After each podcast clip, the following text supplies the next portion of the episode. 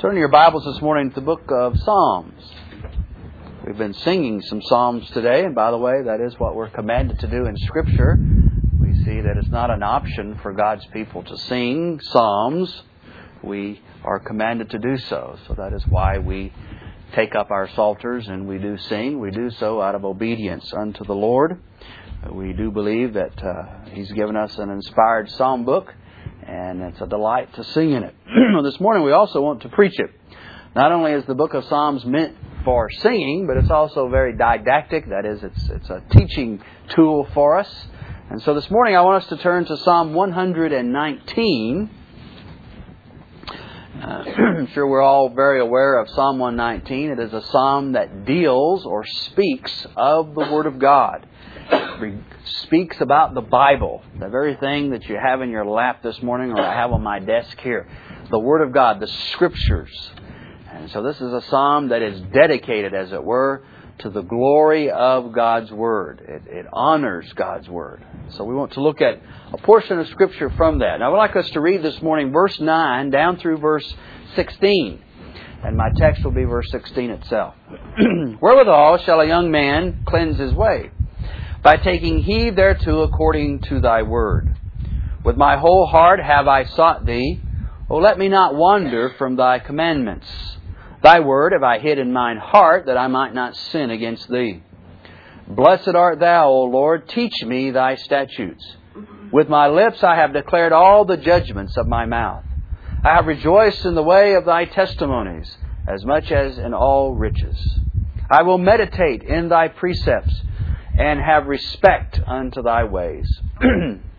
I will delight myself in thy statutes. I will not forget thy word. Again, my text is verse 16. I will delight myself in thy statutes. I will not forget thy word. As we mentioned, the context of this, of course, is the Word of God itself, and David uh, giving all the praise and honor and glory here at this point in regards to the Word of God, the law of God, the testimonies of God, the statutes of God. Those are all synonymous as far as David uses them here in this particular psalm. So it's a psalm that does speak about the Word of God. And we see just from this small section here that David has a great respect for the Word of God. Both in his, both in the far as the, the Word of itself is concerned and also to the practice of the Word of God. See, it's one thing to read it, it's one thing to memorize it, it's another thing, brethren, to obey it. It's one thing to have the Word of God just permeate everything that we think and do. It's another thing to take up the precepts and then apply them in our walk and live them before this world. The first is easy.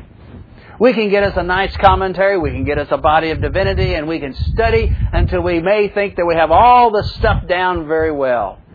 But then to take up our feet and then go to work, or you brothers being mothers, or you fathers being fathers, and all those aspects of our callings, and then apply those things, it's a whole different matter, isn't it?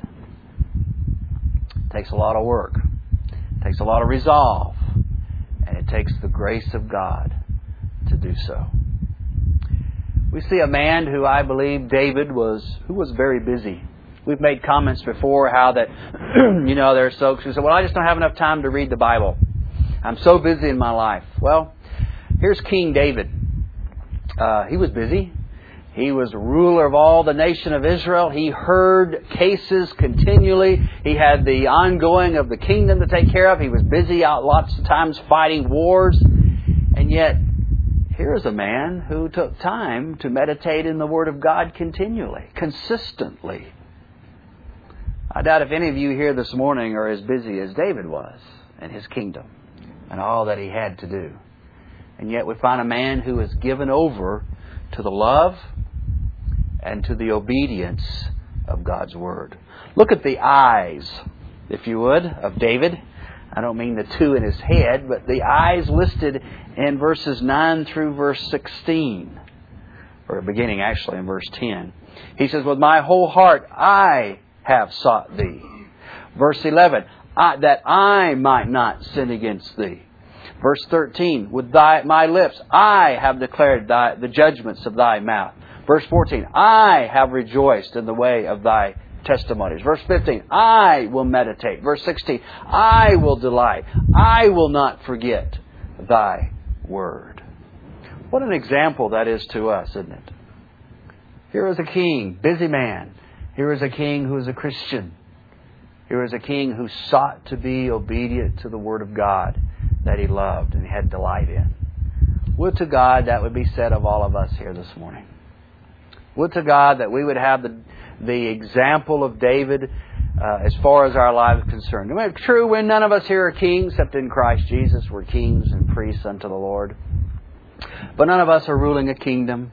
None of us are normally out fighting uh, uh, carnal battles. By that I don't mean wrong battles, but I just mean, you know, with guns and bullets. None of us are doing that. We're at our homes, we're at our place of business, we're at our schools, we're at our positions, whatever they may be.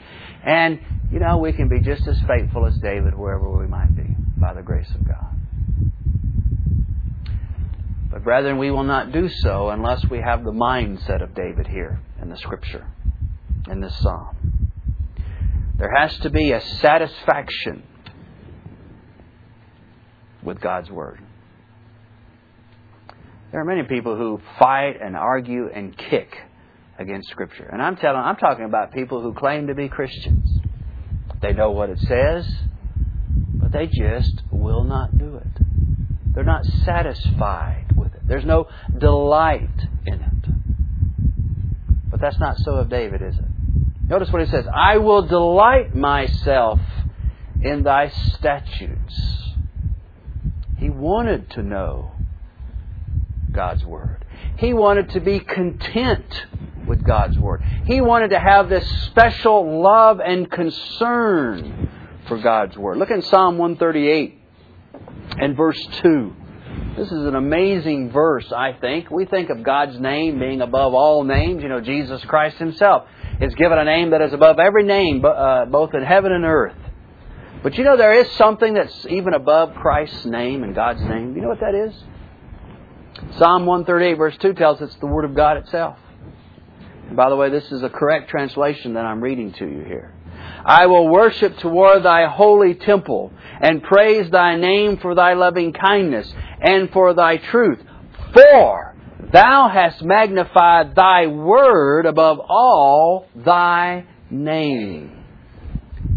It wasn't David, I want you to understand, who magnified God's word above God's name, but it was God Himself that did so. God Himself took His word and He says, This word, and I'm playing this out obviously, this word is above my very name.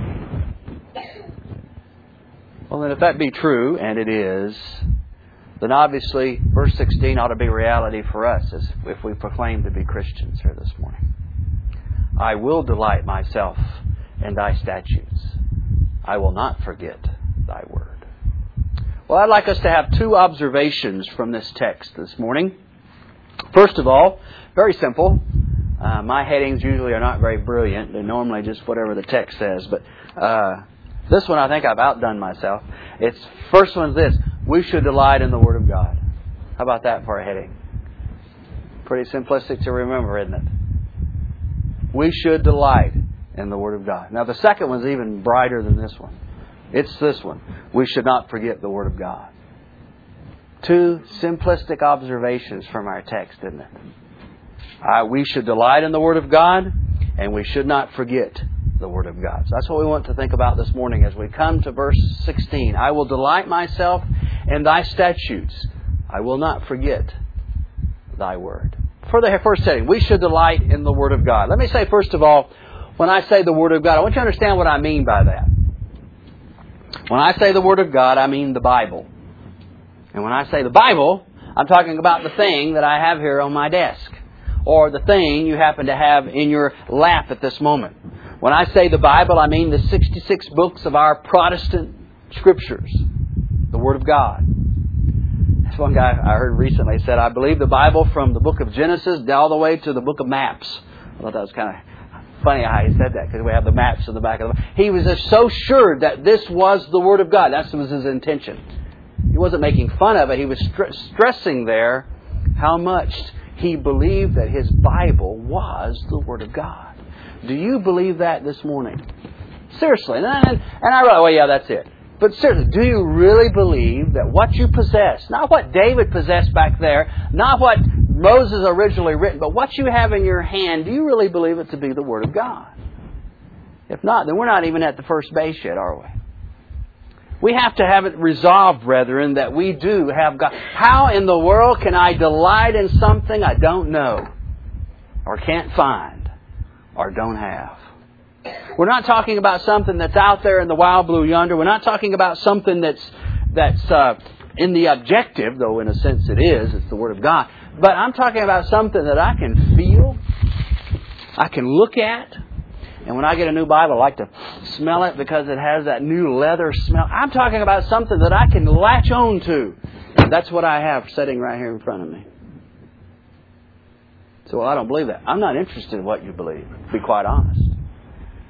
I'm interested in what the Bible says. And I honestly believe, whether you believe or I believe, it doesn't matter. This is the Word of God. This is the truth.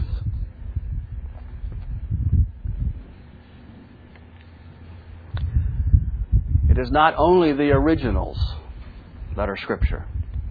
You hear that a lot. You see that a lot in Bible commentaries that only the original is given by inspiration. That's nonsense. When David wrote this, he didn't have the original. And yet he could say he could delight in the Word of God. David had a copy. Probably had a copy that he made, because you remember back in Deuteronomy, I think it's chapter 17, he's commanded as a king to make his copy of a law himself. He is to personally, or have one of his underlings anyway, write out the law of God. So he didn't have the original Moses when he said that. Neither did uh, the Lord Jesus when he stood in Capernaum and read from the book of Isaiah. He didn't have the original. He had a copy. So how do you know that? Because uh, there was an Ethiopian eunuch who had the same book, remember? Back in Acts chapter 8. It wasn't the original either. But they were all called Scripture, weren't they? The Word of God. Brethren, all Scripture is given by inspiration of God. It's the Word of God. So don't get caught up in this scholar's argument that's out there today that only the originals are inspired or really the Word of God. No, what we have is the Word of God. Be satisfied with that. So, first of all, we have to believe. Before we can delight in the Scriptures, we have to recognize that we have it. And we do. B, or secondly, my misnumbered outline here. From our text, we see that this was David's desire. Notice this. He says, I will delight. He would delight in it. He has set his heart. He has resolved at this point to do this. Now think with me here at this moment. David had much going on in his life to delight him. Think about it. He's a king, and, and one of the prerogative of a king is that they can do what they want. They can have what they want. They could have all that they wanted. You remember when God rebuked David because of his sin with Bathsheba? You remember what God told Nathan to tell David? Listen to these words because it's very interesting. He says in 2 Samuel, And I gave thee thy master's house and thy master's wives into thy bosom and gave thee the house of Israel and of Judah. And if that had been too little, I would moreover have given unto thee such and such things. All David had to have done was ask. And God would have fulfilled it. That's what he said there. This was part of the rebuke that David received was that God, why would you go sin like this, David, when God would have given you your heart's desire? So you see, he had he could have had all that he wanted. And yet at this text in verse 16, what does he say? I will delight myself in thy statutes. David could have taken comfort in many things, couldn't he? Now again, he was the king. But he recognized where true comfort was found, and that was in his labors of the Word of God. Notice verse 30. He says, I have chosen the way of truth. Thy judgments have I laid before me. Verse 72. He says, The law of thy mouth is better unto me than thousands of gold and silver. I'm sure most of us are concerned, at least in somewhat, of our bank account or the lack thereof. And there's concerns there, isn't there? But David says, my, my comfort, my desires is not in my riches, it's not in my glory, but it's in the Word of God. The Word of God to David was food for his soul. We're going to eat here in a little bit. It'll be lunchtime. Rightfully so. It's a lawful thing to do. Enjoy the blessings that God has given us. But, brethren, there is something more to life than feeding our faces with temporal foods. Man shall not live by bread alone, but by every word that proceedeth out of the mouth of God. Jeremiah says, Thy words were found, and I did eat them. And thy word was unto me the joy and the rejoicing of mine heart. For I am called by thy name, O Lord God of hosts. Where did Jeremiah? Now, Jeremiah was in a strait. He was in terrible. The, the nation of Israel was in ram, uh, just falling apart. Jeremiah had to preach to a nation that had went wayward, who had apostatized from the truth. Every time he spoke, his life was on the line, literally. He could have been killed because when he preached, he seemed so unpatriotic. He says, You know, Babylon's going to come in and they're going to wipe us clean. They're going to clean our plate. But they said, Oh, no, you're speaking against the nation. You're speaking against us. Jeremiah says, It's true because it's thus saith the Lord. And they punished him. Finally, end up throwing him into a deep ditch to lie in the mire. And yet David could, or Jeremiah could say, Thy word was unto me the joy and the rejoicing of my heart. Brethren, in the midst of your trials, what's the joy and the rejoicing of your heart? I hope and I pray that it's the Word of God. David said, I take delight, or I delight in the law of God. No, excuse me, that was Paul that said that one. I delight in the law of God after the inward man. It's the mark of a blessed man. It's the mark of a Christian to delight in God's Word. He says in Psalm 1, a very familiar passage to all of us. Just need to get there. Psalm 1, Blessed is the man that walketh not in the counsel of the ungodly, nor standeth in the way of sinners, nor sitteth in the seat of the scornful, but his delight is in the law of the Lord. And in his law doth he meditate day and night. His delight is not with the world. His delight is not with the philosophies of our, of our day or his day. He says, But my delight is in God's law, his truth. David was possessed, as it were, with the law of God, with delighting in God's word. He delighted in. Notice uh, verse 24. Thy testimonies also are my delight and my counselors. Verse uh, 77 from this same psalm. Let thy tender mercies come unto me that I may live, for thy law is my delight. Once again. Notice Psalm, uh, same Psalm, verse 92. He says, uh, there it is. Unless thy law had been my delights, now it's plural, isn't it? Delights. I should then have perished in mine affliction. You know why, brethren, sometimes your affliction feels like it's just too overbearing and you're not going to make it? Could it be, and I'm not playing Job's friends here this morning, but could it be, it may be a lack of delight in God's Word? Look what David says. Unless thy law had been my delights, I should have perished in mine affliction. Rather than trusting in the affliction, rather than trusting in the things about him and delighting in those things that probably God took away from him, he was delightful in the things of God.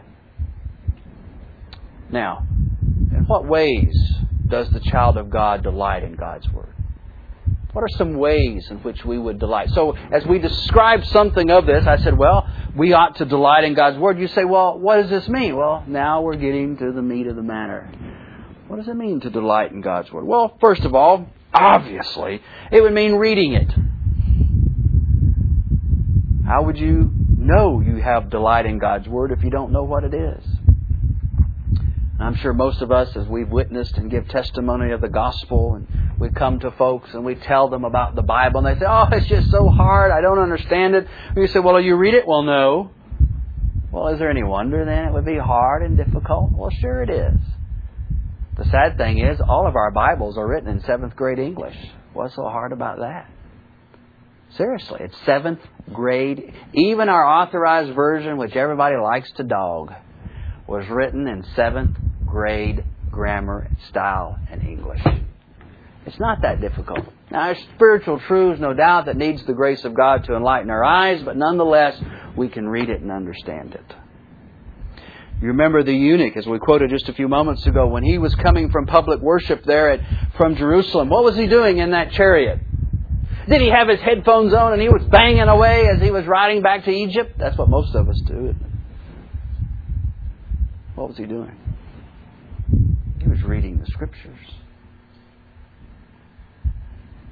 So, brethren, if you say you delight in God's Word, then one of the things that will be found in you then, if you have a Bible, is that you will read it.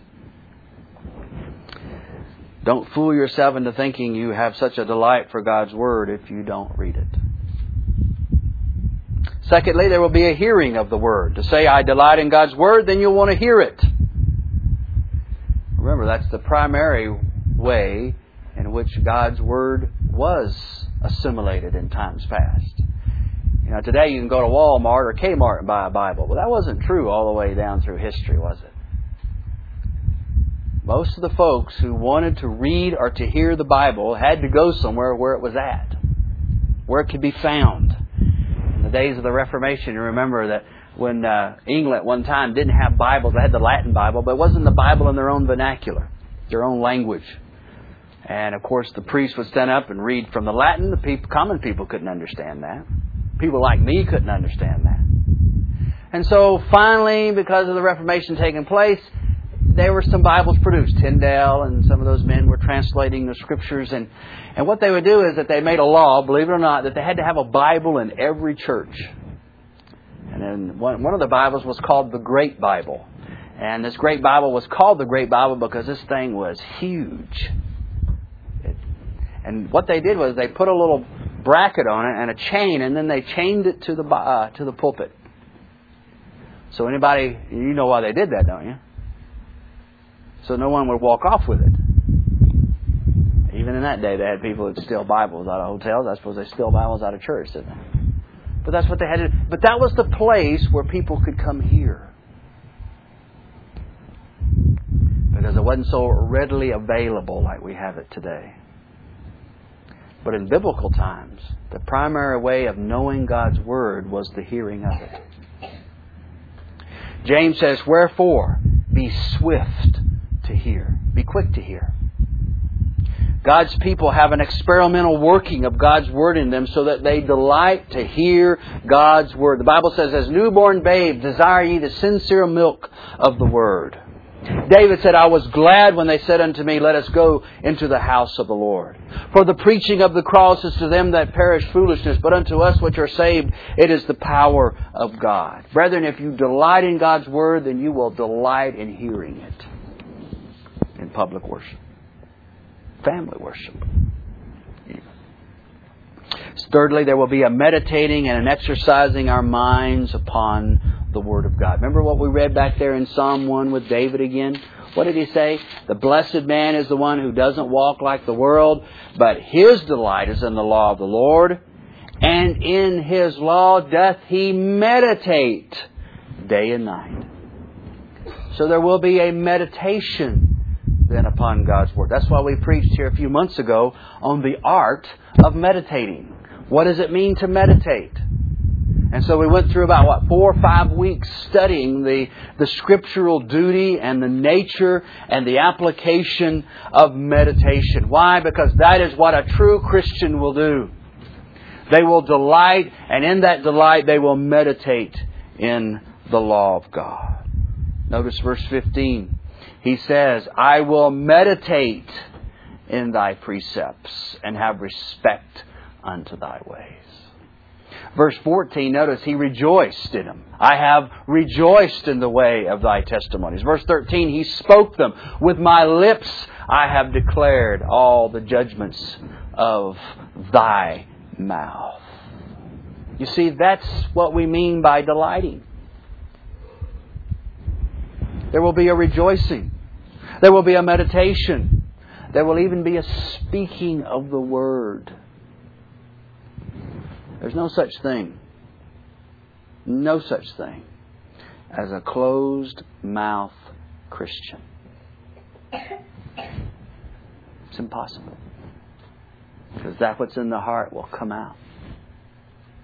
So all these folks who claim to be shy, it's an and, and shy to the point that they don't speak, it's an unbiblical thing. I'd go as far as this. It's an unholy thing.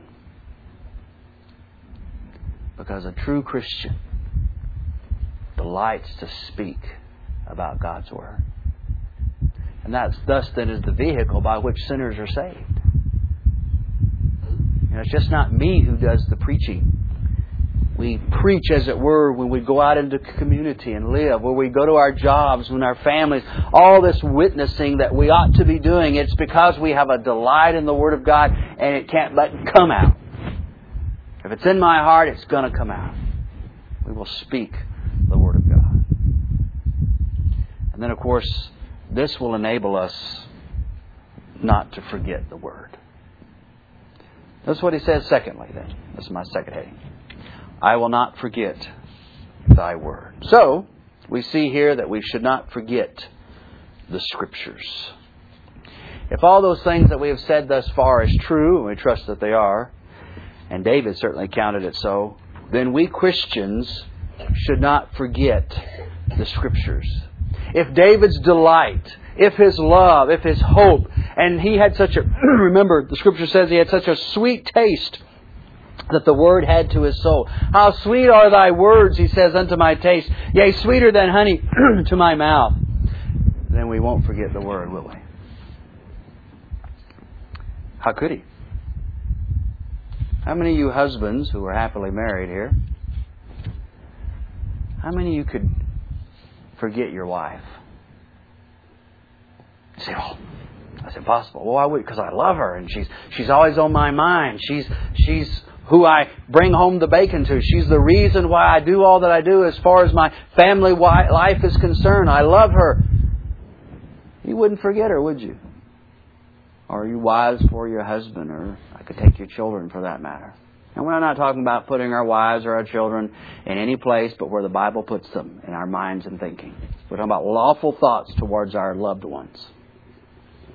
So who could forget them? See, I couldn't because I love them. I delight in my children. I delight in my wife, or I delight in my husband. Well, it's the same way with this. Brethren, what you have delight in, we won't forget. I won't forget my wife. You won't forget your wife or your husband because you love them. Notice verse 15 again, it says there, he meditated. He thought about them. What does it mean here to forget? What does forgetting mean? He says here, I won't forget it. I will not forget thy word. Well, first of all, it means what we normally think of what forgetting means. You just don't remember. It was there in the mind, but suddenly it's not there anymore. Our minds, our affections, uh, it was all there at one time, but we just forgot it. I'm going to give you an example. Many of us memorize Scripture, or at least we have something, portions of the Word of God memorized. But because of a lack of attention or not taking time to repeat them over and over again, what happens? We tend to forget. Anyone who's learned a foreign language, if they don't use it on a regular basis, what happens? You tend to forget it, don't you? Well, that's the way it is with the Bible, believe it or not. We tend to forget because we don't use it. It's not a thing that goes along in our lives as it ought to be. But David says here, he is resolved here not to forget God's Word. Secondly, it means to ignore. We really remember it, but we just ignore it. Israel had this problem, just as you and I do. Jeremiah says, Can a maid forget her ornaments or a bride her attire? Yet my people have forgotten me days without number. Now, they, they knew there was a God. Book of Romans tells us that all men know by nature there's a God in heaven. So that's not what they meant when they said they forgot. It's just that they ignored God. Jeremiah says that's what the people of Israel have done. Sometimes that's what we can do. We know what the Bible says, but because it may grate against us, we just want to ignore that one. Don't we? Thirdly, it means disobedience. Proverbs 3 and verse 1. He says, My son, forget not my law, but let thine heart keep my commandments. Forgetting there is the opposite of keeping. That's the contrast he's showing there. So disobedience is the same thing as forgetting. Psalm 103, verse 18 says, To such as keep his covenant, and to those that remember his commandments to do them. Remembering and keeping, put in the same voice there. Fourthly, there's comfort. We'll take the time to go into that, but Genesis 41, verse 51. When we remember the Word of God, we're comforted by the Word of God. There is a forsaking of the Word, similar to disobedience and ignoring. Philippians 3, verse 12. But in these things, though, we see here that David is not willing to do that, is he? I will not forget thy word. Now, why would a Christian forget God's Word? How many of you forgot God's Word before? Most of us raise our hands in importance like that. Forgot it in some way in which we've described it. Well, one, because of a lack of knowledge. My people are destroyed for a lack of knowledge. Because thou hast rejected knowledge, I also will reject thee, that thou should be no priest to me. Seeing thou hast forgotten the law of thy God, I will also forget thy children. See how he puts those two things together? That's thought there. And I'd say we're living in such a day, would you not? That there is a lack of knowledge in our land, lack of knowledge in so called Bible believing churches. And, brethren, there's so much to know and there's so much to learn, isn't there? But we would rather spend time doing other things. Perhaps even things that are lawful in themselves, but not redeeming the time as we ought to. Secondly, it's a lack of delight in God's Word itself. The first part of our text then would give us motivation not to forget. If I delighted in God's Word, why would I want to forget it? Thirdly, disobedient in the present understanding and duty. Again, Proverbs 3 1. Keep God's commandments. Fourthly, there's a hard heartedness. If you read this whole psalm, you'd have to admit it's speaking of a man who has a very tender heart. David is not stoic in these passages at all. You know what stoic means, children? It's the idea that nothing bothers you. Mm, tough. tough. Nothing bothers. Tough. That's the idea. David was not like that. David had things that spoke to his conscience, that spoke to his heart. He was and I'll use the word very carefully here this morning because I know how it can be misused. But David was a very emotional man. Now, emotion, I don't mean it in the way we think of it today, but he had affections, and he spoke of them often. The word delight is some kind of an affection. So David here was a very tender hearted man. And brethren, if we're tender hearted towards the Word of God, we won't forget it. Fourthly, or fifthly, apathy. You know what apathy means, children? Apathy means you don't care. Ah, who cares? Well, we see much of this in our day, don't we? There are people that we dwell around on a constant basis who could care less about what the Bible says. What is sad, there are professing Christians whom we deal with probably on a day to day basis who could care less what God's Word has said. And you know many like that, don't you? They claim to be believers. They claim to be, if they were to die right now, they would go straight to heaven. They claim all of that. But they don't really care what the Scripture says, or they'd be more obedient. And then unbelief. Why remember something you don't even believe? Why take the time? Wherefore, sirs, be of good cheer, Paul says, for I believe God that it shall be even as it was told me. Well, let me close because we're out of time this morning with some. I've got tons here, but let's close with some application this morning. First of all, delighting in God's Word will draw us off carnal and vain things of this world. Brethren, if we have a strong compassion and a strong passion for the truth, then error will be much harder to take root in us. You don't displace error by going to class and learning about error. That's so ridiculous. And there's people who who who make their ministry of that. They have ministries that all they deal with is with errors. You know how you deal with error according to the Bible? According to the Bible, you deal with error with truth. Knowing the truth is how you deal with error. Turn away my eyes, he said, from beholding vanity. Quicken thou me in thy way, David says. Secondly, it will take off the tediousness of serious religious exercises. By that I mean, we all realize that Christianity is a serious business, don't we? It's hard work, isn't it? It's hard work to come to church. It's hard work to sit there and listen to me. It's hard work to try not to let our minds be wandering. It's hard work to go home and to pray. It's hard work to read our Bibles and to meditate. None of us here this morning are saying these are all easy things to do. We recognize them to be hard. We recognize them to be to be to take a lot of spiritual sweat in order to do them.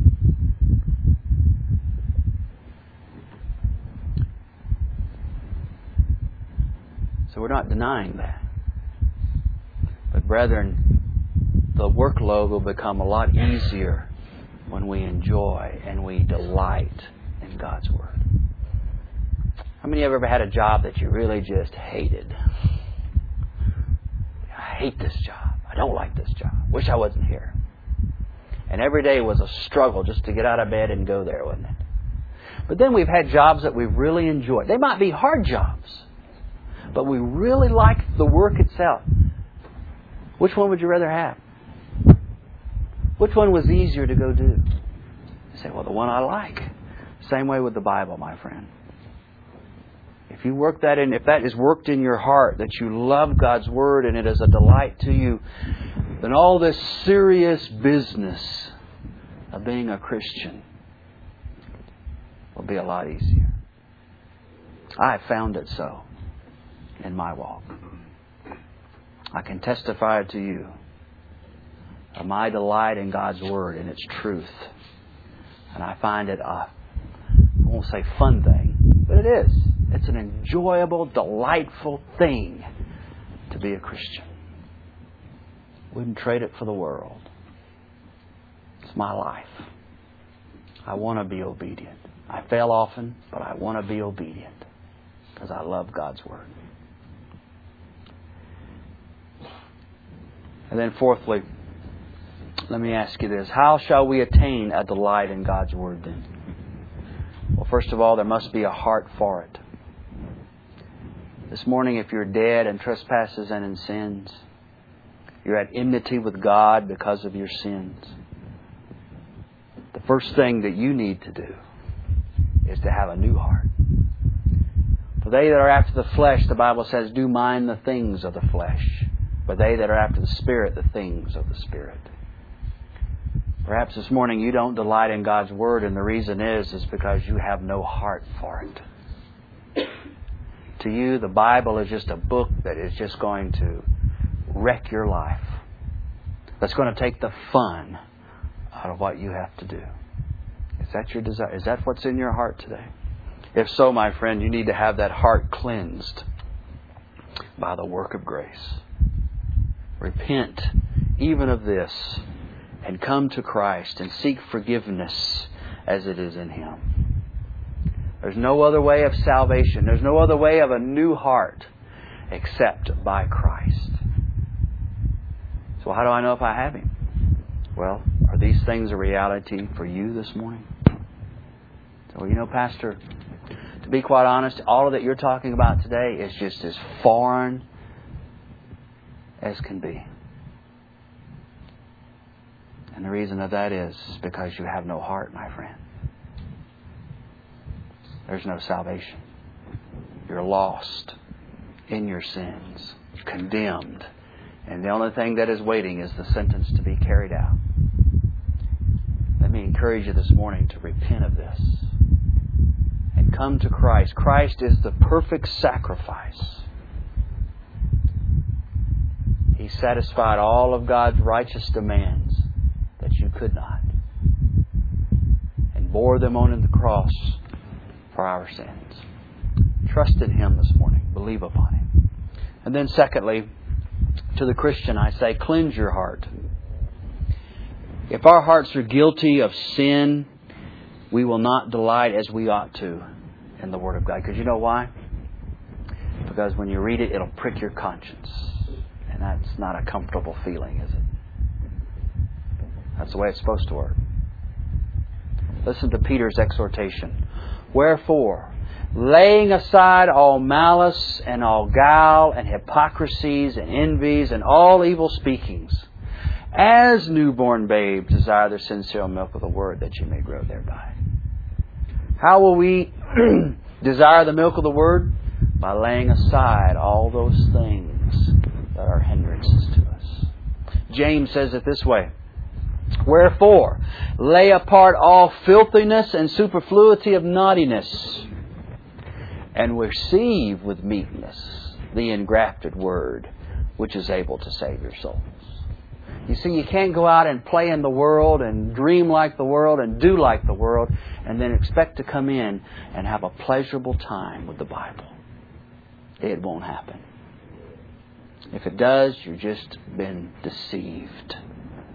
Your heart is so carnal that you have no idea what you're doing. Lay aside those things, my friend.